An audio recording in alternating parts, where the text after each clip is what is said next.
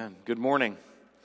Good to see you all this morning on this icy morning and glad you made it here safely. I'm going to invite you to take your Bibles and go to the book of Colossians chapter 2 as we continue in our series Christ Sufficient, Christ Supreme and we work through verse by verse through the book of Colossians. And uh, this morning the title of the message is Let No One Deceive You. Let no one deceive you. The supreme goal uh, that Paul sets before the Colossians. Let no one deceive you. Let's stand as we read God's word together. And we're going to read beginning in verse 1. And Paul writes, For I want you to know how great a struggle I have for you and for those at Laodicea and for all who have not seen me face to face, that their hearts may be encouraged, being knit together in love to reach all the riches of full assurance of understanding and the knowledge of God's mystery, which is Christ, in whom are hidden all the treasures of wisdom and knowledge. I say this in order that no one may delude you, that with plausible arguments, for though I am absent in body, yet I am with you in spirit, rejoicing to see your good order and the firmness of your faith in Christ. Let's pray. Father, thank you for your holy and inspired word. And we pray now that it will be on display through the power of the Holy Spirit, that you will pierce our hearts, that you will search our hearts, that you will conform our hearts to the image of your dear, your dear Son. And that as the Holy Spirit does that work, that we will go forth from here and that we will be firm in our faith, that our lives will be ordered by the gospel, and that we will bring all glory to the one who died and the one who was raised and who is exalted at your right hand. For he is worthy of all power and all glory and all honor for all the ages to come. And it is in his name that we pray. Amen. You may be seated. Over the last few years, there's been a term that we have heard come up from time to time. It's a term called that, that is called deconstruction. So maybe you've heard of deconstruction stories. Well, over the last few years, deconstruction stories have trended once again. Nothing new. And if you wonder, well, what is deconstruction? Deconstruction is simply, as one person put, explains, it is the process where evangelical Christians undo their faith and then abandon their faith virtually altogether. Often these folks are referred to as ex-evangelicals. It's kind of the, the cool term that they have coined in the larger quote unquote Christian culture. And if you're familiar with Rhett and Link, Good Mythical Morning, uh, they are famous YouTubers and internet entertainers. Um, they released a podcast a few years, a couple of years ago, actually, detailing their own journey of deconstruction, of rejecting the Christian faith that they had been brought up with. Though interesting, as I listened to it, I, I found myself saddened as they got to the end of one of the podcasts and they described their their journey as as as coming to the conclusion where they were jumping off of the ship of Christianity and they were simply jumping into the ocean of doubt and disbelief. And what was really tragic about it is how they described them bringing their families right along with them into this abyss of unbelief. And the reality is, is that deconstruction might, it, also has other contours. There's another person you might be familiar with, Josh Harris. He wrote a book called I, I Dating Goodbye in the 1990s, and he became relatively prominent in the 2000s um, among the, uh, among in various co- conferences and stuff. And he, his story was, is also very intriguing and where this leads for him in terms of abandoning his faith. And as I listened to his story, it left me scratching my head, saddened by his rejection of the truth of scripture and the gospel. Although as I listened, I was also hopeful that perhaps he may one day return to Christ. And I share these two examples just to illustrate that it is tragic when anyone is deceived by their own thinking or the reasoning of the world and then led astray from the truth, the truth of Christ. And that serves us as kind of examples of the dangers of apostasy, apostasy and deconstruction because here in the passage that we have just read, Paul's supreme concern for the church here and elsewhere is just that. That they will let someone deceive them and then they will abandon the faith. And so as Paul transitions here in chapter 2 to the heart of the letter to the Colossian church, he basically just shares his heart. And in sharing his heart, he just says uh, these words of encouragement. And when he comes to verse th- uh, 4, he says, listen, I-, I say these things because I don't want anyone to deceive you. I don't want you to be deluded. And that is echoed in other places throughout the New Testament. Consider 2 Corinthians 11 verse 3 where Paul says, But I am afraid that as the serpent deceived Eve by his cunning, your thoughts will be led astray from a sincere and pure devotion to Christ. So we hear these stories of deconstruction and one thing that it should stir in us is like Paul, we should be concerned for the body of Christ, for the people of God, that we do not let anyone delude us or deceive us away from Christ. But I think the other thing we have to establish in the very beginning here is Paul's care for the church we see that he, as a minister of the gospel, he truly cares for this, the, these people. He truly cares for the church, for the people of God. His labor is motivated by love and care for the ones that Christ has died for. Nothing is more important than all of you remaining firm in your faith. I mean, there, there's nothing more important. And, and, and there's nothing more important than we do our diligence to pass along this gospel to the next generation. And I say that with an awareness of the many false gospels today that are in circulation. The fine sounding messages that are out there that are telling us that there's more than Christ, that there's something else other than Christ, that there is another way to find fulfillment, another way to find salvation, another way to gain righteousness.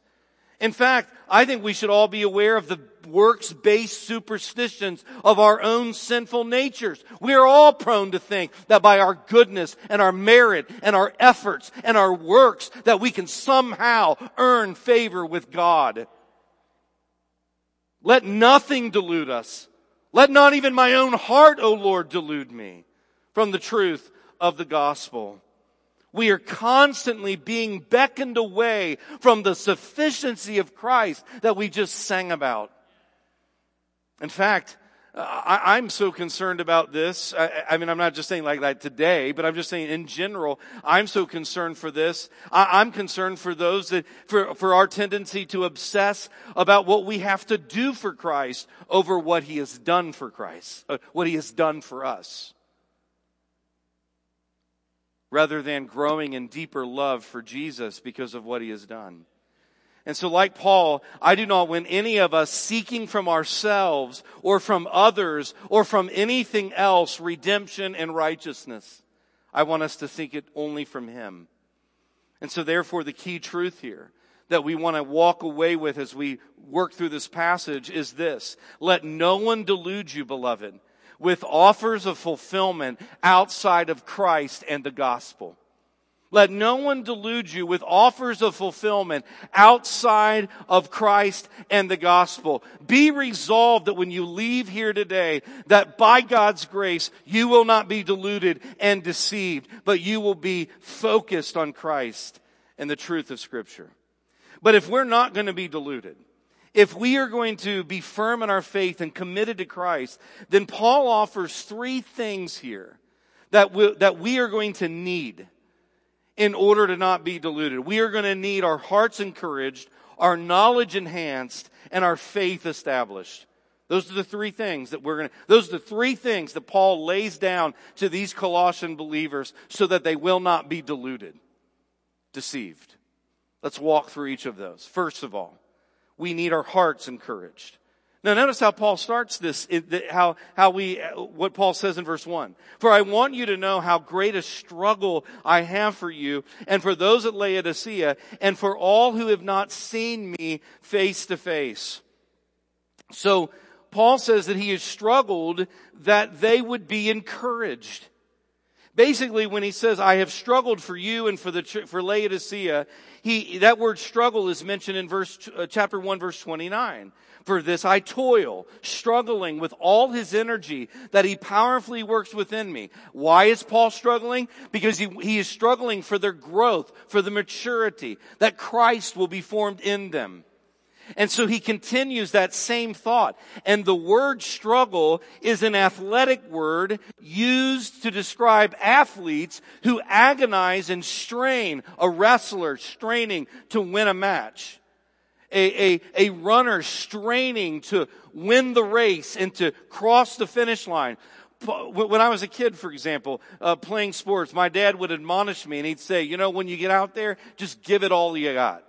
I'm sure many of you have said that to your kids. Just give it everything that you have. Paul gives his all. That's what he says. I give everything. I strive. I toil by the power of the Spirit working in me to promote the truth of Christ and to protect the church. Not just here in Colossae.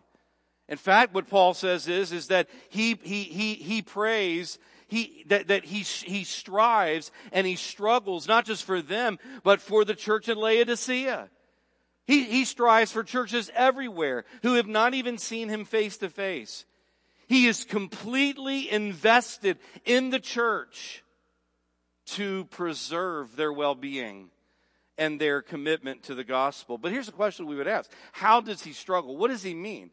When he says, I struggle. Like, in what way does Paul struggle? Almost all commentators conclude that he means prayer. He struggles in prayer. That they will be strengthened by his gospel labor. However, his struggle here is prayer. That's what he's doing.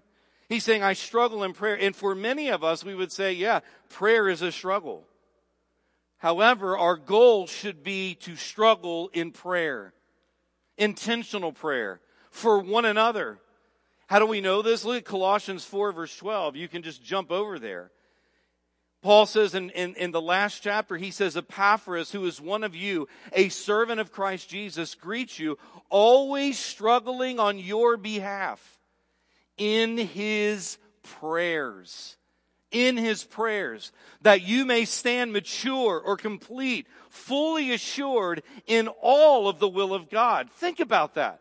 What Paul is saying is, is that he agonizes in prayer for those he knows and loves, for the people in the churches, even people he has never seen, even people that are in other places and he prays that their hearts will be encouraged. Another word for encouraged is strengthened. He prays that the church, that the people will be strengthened. And I ask myself, how many times do I agonize in prayer for the people of God to be strengthened? How often do we agonize and strive in prayer to pray for each other?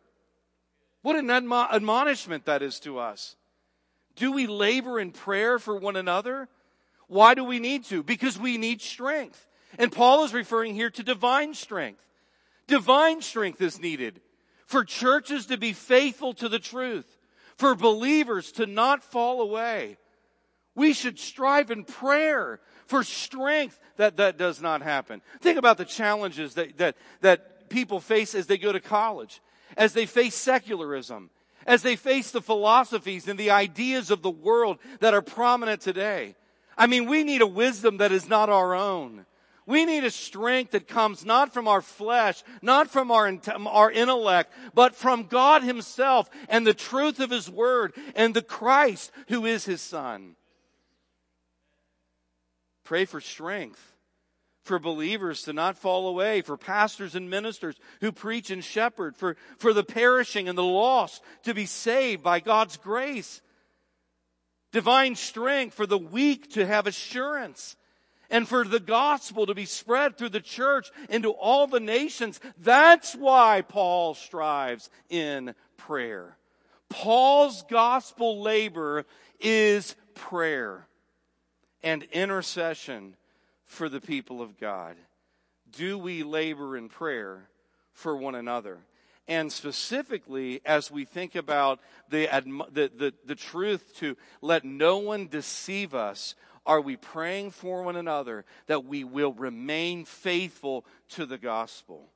Now, what Paul does is, is he says, all right, we need our hearts encouraged. What better way to encourage these people than to say, listen, I labor, I, I strive that you'll be strengthened by my gospel labor through my prayers. But he also says, is a word of encouragement here, that they, that he desires for them to be knitted together in gospel love.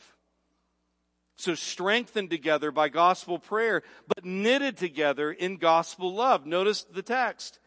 He says, and for all who have not seen me face to face, what does he pray? What does he strive for? That their hearts may be strengthened, encouraged, being knit together in love. In other words, as they are strengthened and they are fortified from the lies of the world, may their hearts be knitted together in love. As Paul prays this, he desires the church to be united in love. One might think of the beautiful quilts that have been auctioned here through the years through the Scarlet Thread Ministry. All those threads, many of you have those quilts, right? I have a Bengals one at home that was given, that you all gave to us, and, and I love it, just so you know. But there, there it says, all those threads are carefully woven together. And as they're woven together, tightly knitted, pulled in, what happens at the end? They reflect a beautiful pattern. Paul uses this word to show that when we are held together in the unity of love, we reflect the pattern of grace that is in the gospel. And Paul uses this word intentionally. Brothers and sisters, we should be reminded then that we are united in love for one another through the truth of the gospel. It is truth that has brought us together. And it is truth then, as it brings us together, we stick together through love for one another. That is true unity. True unity is this. We are together for the gospel in the bonds of love. That's true unity. We are together for the gospel. We are together for the gospel in the bonds of love. And both truth and love are necessary for us to have true unity.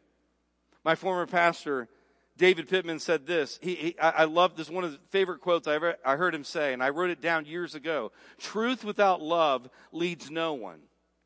Love without truth leads nowhere. Truth without love leads no one. And love without truth leads nowhere. You have to have both. And therefore, what Paul says is, listen, though his, he wants their hearts to be encouraged by the fact that they're strengthened together, together by his gospel labor, but that they're knitted together in gospel love. Whenever you hear this word love, it's, you, you have to connect it immediately to the person and work of Christ. We, it is the gospel that brings us together, but it is the love that overflows from that gospel that is the glue that connects us.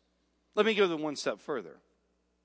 This means that we must make every effort to demonstrate love toward one another, even when it may be challenging.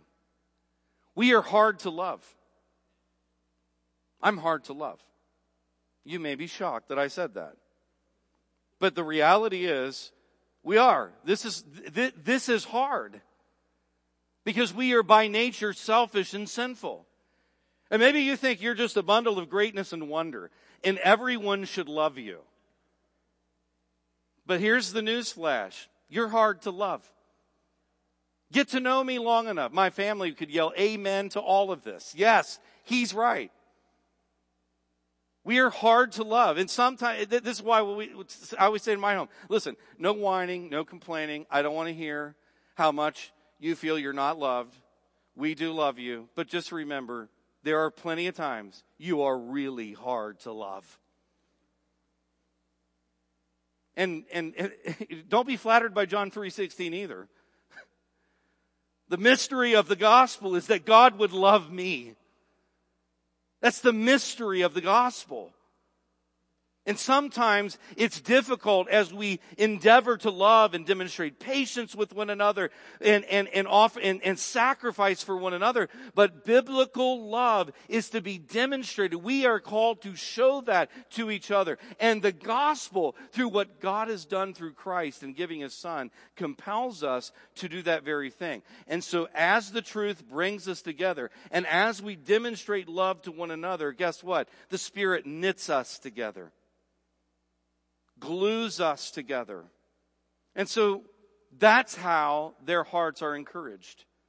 And, and, and that's how, what, that's what Paul says here that will actually help them from being led astray. So here's the, here's the application.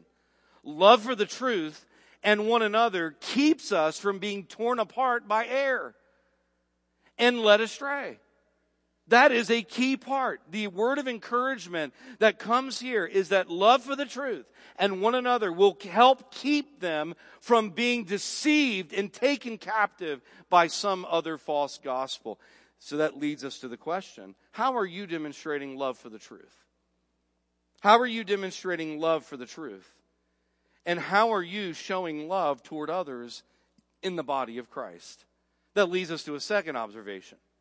So not only do we need the, our hearts encouraged, the second thing we need is our knowledge enhanced. Now this is one long sentence, so notice what the apostle says. He says, that their hearts may be encouraged, being knit together in love, and that knitting together in love will then read, will, will go here to reach all the riches of full assurance of understanding and knowledge of God's mystery, which is Christ. Now that's a long, that's a long sentence. So let's stop for just a second. Paul wants us to reach the peak of knowing Christ. Is that what he says?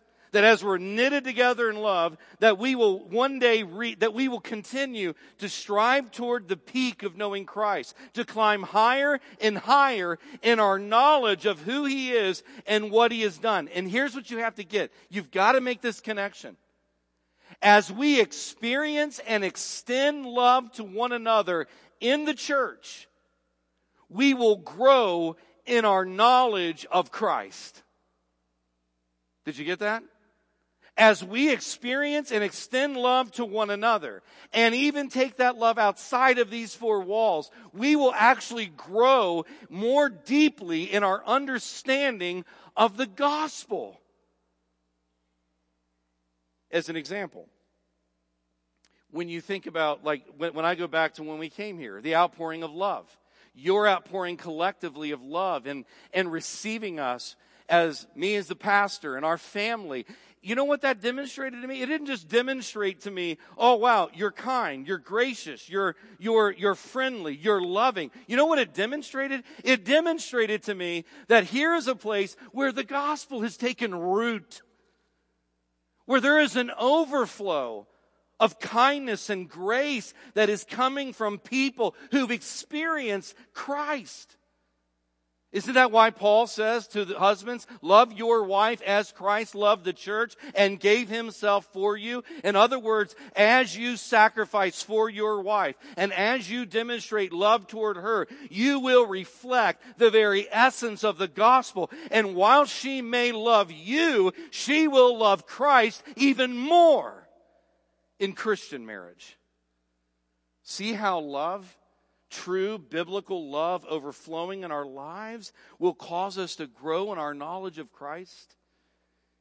And so that leads us to ask then, then what do we discover in Christ as this process works out, as we share this life together as believers. And let me also just add this that's why you need the church. You can't live your Christian life apart from belonging to the church and to other believers. You, you can't experience this independent of covenant relationship with one another. That's one of the, that's one of the joys of being together. So what do we learn and discover about Christ? Here it is. Number, here's one way our knowledge is enhanced. In Christ, we have full assurance and understanding. We will have full assurance and understanding in Christ. We will reach full assurance of understanding, Paul says. I think what perplexes me most about deconstruction in these individuals is that they seemingly completely miss the gospel. Some of their experiences with the church or other Christians I relate to. And I'd even share their frustrations.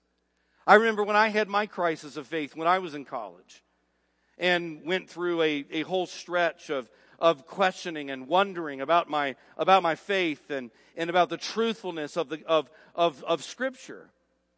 One thing I could not undo is the reality of Christ.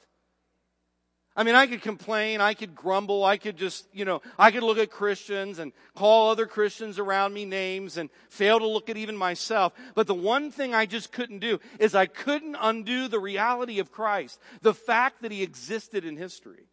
That He died on a real cross. That He bodily resurrected from the grave and that He is called Savior and Lord. I just could not deconstruct that. I just couldn't undo that and the more I examined the evidence about him, my faith was preserved by the power of the Spirit as I heard the word preached week in and week out. That said, Paul's point here is clear. Christ provides rich assurance. There is no other religion or system that will offer full and total assurance of salvation or redemption. Think about this. I just want you to think about the riches of assurance. What, what are the riches of assurance? Well, we are forgiven of our sin. We are reconciled to God. Verse 14 of chapter 1. We are qualified. We are delivered. We are redeemed. We have peace with God. We are no longer under condemnation. I mean, I mean, can we get more assurance? All of that assurance comes from Christ. All of it and name one religion, name one other system that can offer that. There's nothing out there. And so if you still haven't found what you're looking for, then know this. It will only be found in a saving relationship with Jesus Christ. In Christ is full assurance, not in anything else. In Christ is full and total understanding of the way of salvation. But notice that Paul elaborates. He says, in Christ, he says, is the mystery of salvation. The knowledge of God's mystery, which is Christ. So, in Christ is the mystery of salvation made known. In, in other words, the mystery of salvation, as we've said in, in weeks past, is the redemption of both Jew and Gentile to form one man. The mystery is, is that Jesus is the Savior for all people. But look how Paul words it. God's mystery. The knowledge of God's mystery. Do you know why Paul says it that way? Because he doesn't want the Colossian people to think that this is Paul's mystery. That this is Paul's plan. That this is Paul's discovery that this is man's discovery. No, it's God's mystery. God's mystery is Christ. God's plan is Christ. God's revelation is Christ. Christ is everything in terms of knowledge and understanding of salvation. It's not Paul's, it's not man's, it's not mine, it's not the church's. It is God's mystery. It is God's plan of redemption that is unfolding. And the implication is clear. There is no new truth to be discovered. For any of these false teachers out here that are coming around, creeping around the, the, the perimeters of these, of, the, of this church and influencing these people, he wants them to know, listen, there is no new truth to be discovered. Nobody's getting new revelation. Nobody's getting, get, receiving an addition to what God has done and revealed in Christ. There is no truth, new truth to be discovered. There's not some secret to be revealed from some, some fool on social media inviting you to, to their new insight that no one else in the universe knows. I mean, I shut that off the minute they tell me that. They got insight that somehow, that all the rest of the entire world is oblivious to. Ignore. And there's so many messages like that, inviting you to their insight, their discovery. Listen, church, God's will, God's truth, God's grace, God's ways are all revealed in Christ through the unfolding pages of God's divinely breathed word. And there's no new word that God must speak because he has spoken in these last days through his beloved son who is the image of the invisible God and the radiance of his glory. There's nothing more to be said. So when, when people come at me and say God gave them a word, I just simply say, no, God gave us his word and his final word is in Christ. And we must resist all of that that's out there. No new word from God. All that is necessary for our knowledge and salvation is in Jesus. But, the, but notice then the last phrase of, the, of that sentence God's mystery, which is Christ. I mean, Paul's already like given us a glorious vision of Christ. And he says, In whom? In Jesus are hidden all the treasures of wisdom and knowledge. And here's what's great they're hidden in Him, and you get to discover them. The more you get to know Him through His Word and through the love and life of the church, you will learn more and more these hidden treasures of wisdom and knowledge. So the last thing is, is that Christ is the treasury of God's wisdom. Paul says this because he wants us to have settled conviction on the deity of Christ. Christ is the gem of all humanity because he is the second person of the Godhead. Paul says he is the, he, he, in him are the treasures of wisdom. He is the storehouse of divine glory.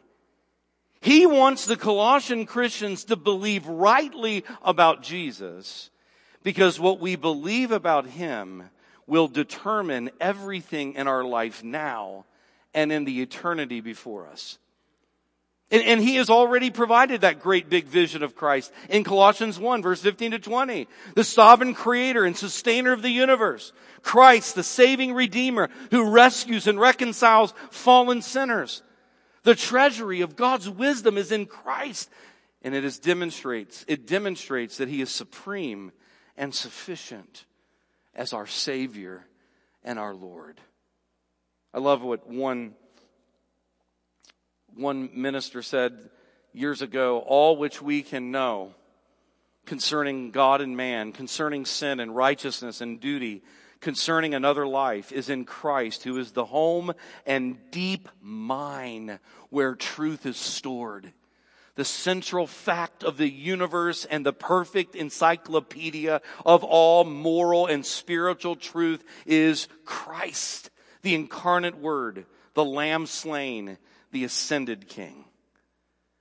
And therefore we are reminded that because Christ is sufficient, that there's no need for something else. No need, as John MacArthur writes, no need for an, some writings from an occult or, or a, another philosophy or for a psychology to supplement the Bible. Jesus Christ is the source of all spiritual knowledge. And until you understand that, then you will not understand anything else about the Christian life. So here's the truth applied. All assurance, knowledge, and wisdom are found in Christ alone. And so that's why we need our knowledge enhanced. I mean, we could really just sum it up this way. Paul's answer to for us to not be deluded is this. Christ. Preach Christ. And that will protect us from being deceived and deluded.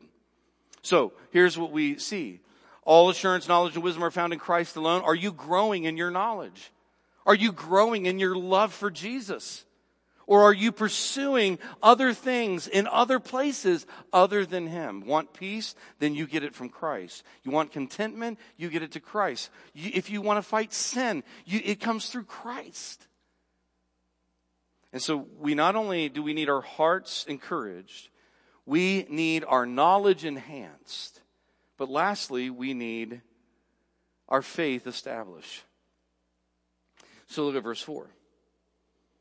So he says all of this, encouraging us, talking about his prayers, uh, his prayers that we're knitted together in love, that we're strengthened, that we will, our knowledge will be enhanced by a knowledge of Christ and his fullness.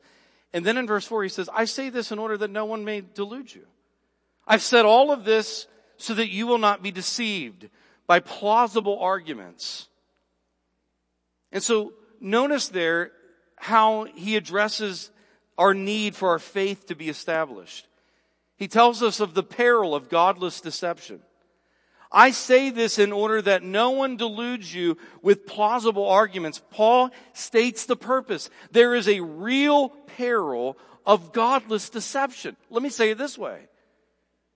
The real peril that Paul's addressing is Christless religion. It is Christless religion and systems. Messages that subtly lead us away from total redemption in Christ. And when he says plausible arguments, he means it'll sound good. It'll sound right. It'll be presented in a, in a fashionable way. But these are messages that lead us away from total salvation in Christ. And, and, and, and they will even make sense to a certain degree. But here's what the problem is. They lack the central truths of the gospel. Those messages that make you think that God exists for you and that Christ came for you to discover your dreams. Right? Your potential. Your true self. Paul says those things are designed to delude you away from the gospel. And so folks, the real danger in this room today is for us to be deluded by those things, for us to think that we are good, or to think that we do not need to repent of our sin. I mean, the real danger, again, is thinking that morality or good citizenship or religious observances or any host of moralistic behavior makes you a Christian.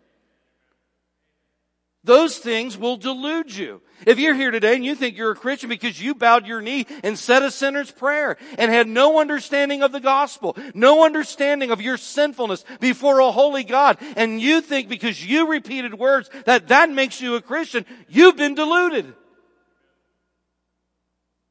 Only repentance of sin and faith in Christ with a clear understanding of the gospel. And so there is a real peril that Paul addresses here. I mean, we hear it as well that God is just waiting for you to do the right thing and then he'll pour his favor out on you. You ever heard that one? God wants to pour his favor out. He wants to bless you. But he's waiting for you to do this, this, and this. That is a false gospel.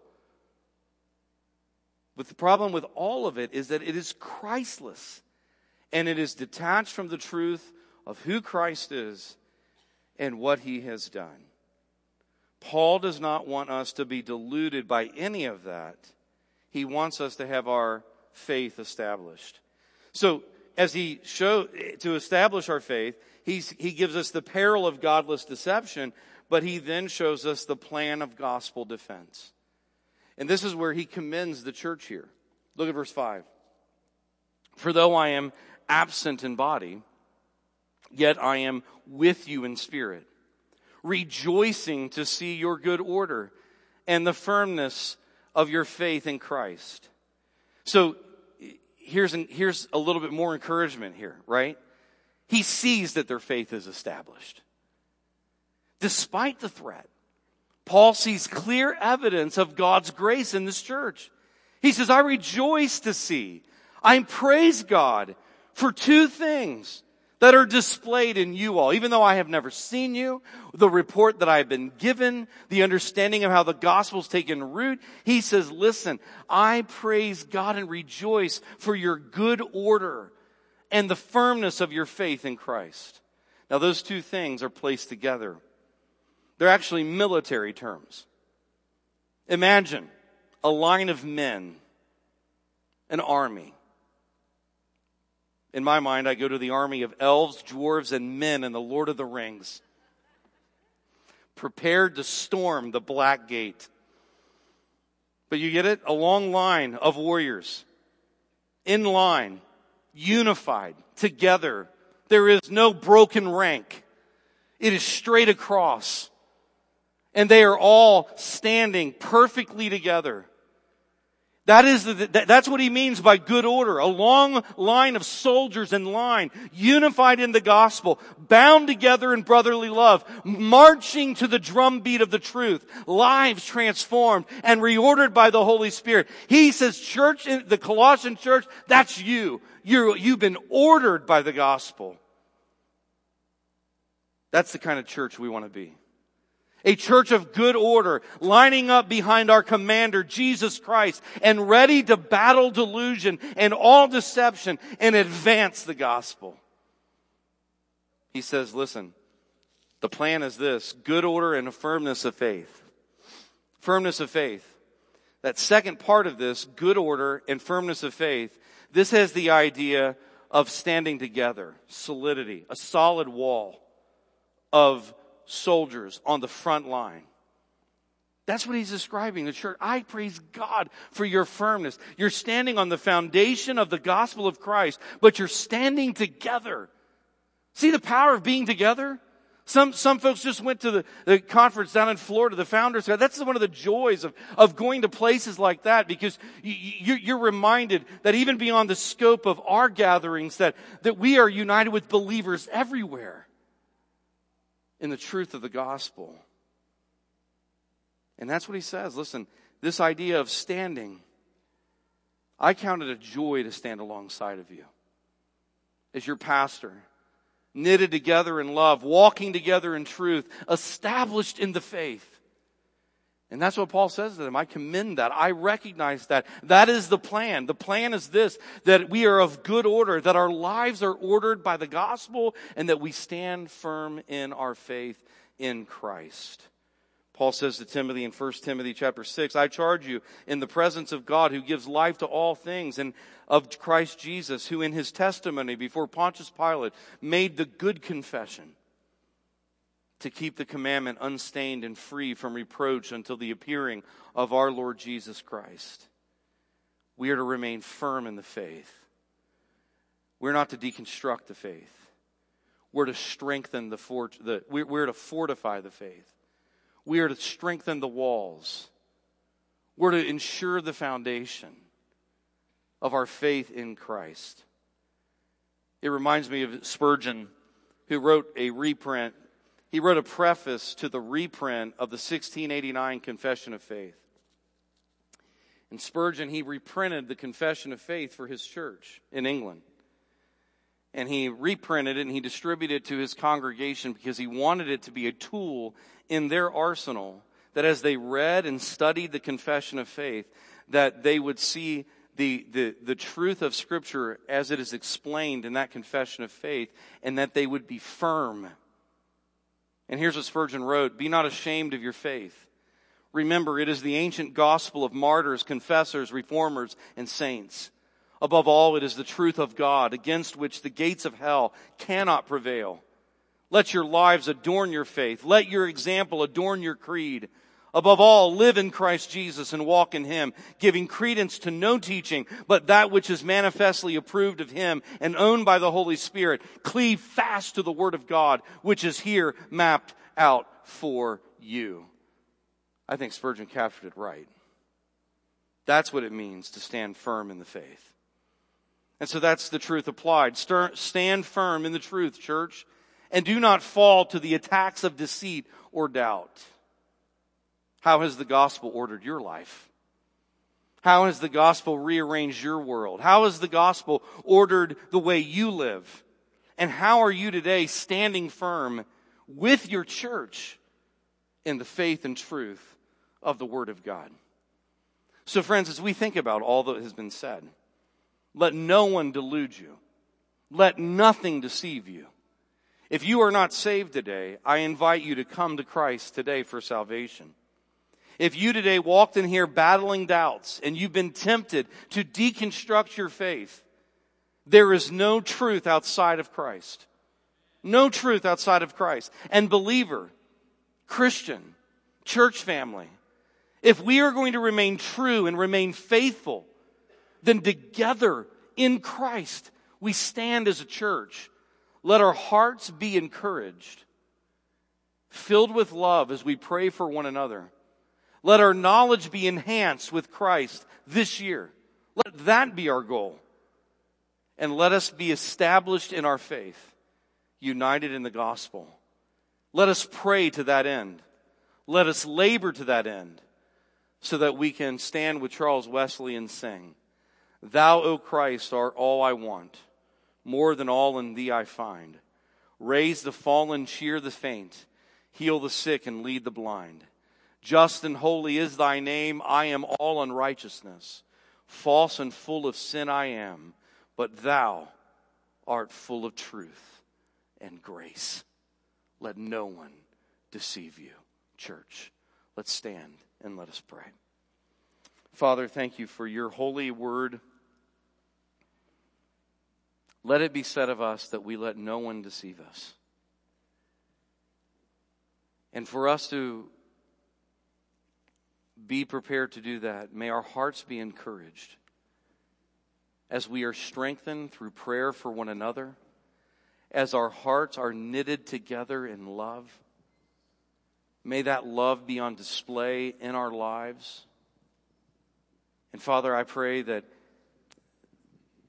that our knowledge will be enhanced as we go through this year that we, will, we will know more of Christ, and that the more we know of Him through the preaching and teaching of your word, that we will resist the lies that are out there. And I pray as well that we will be established in our faith, that we will stand firm, that we will stand together in the truth of the gospel. And I pray now, Holy Spirit, that you would do the work in our hearts through the truth that we have heard whatever that might be. In Jesus' name, amen. Let's sing.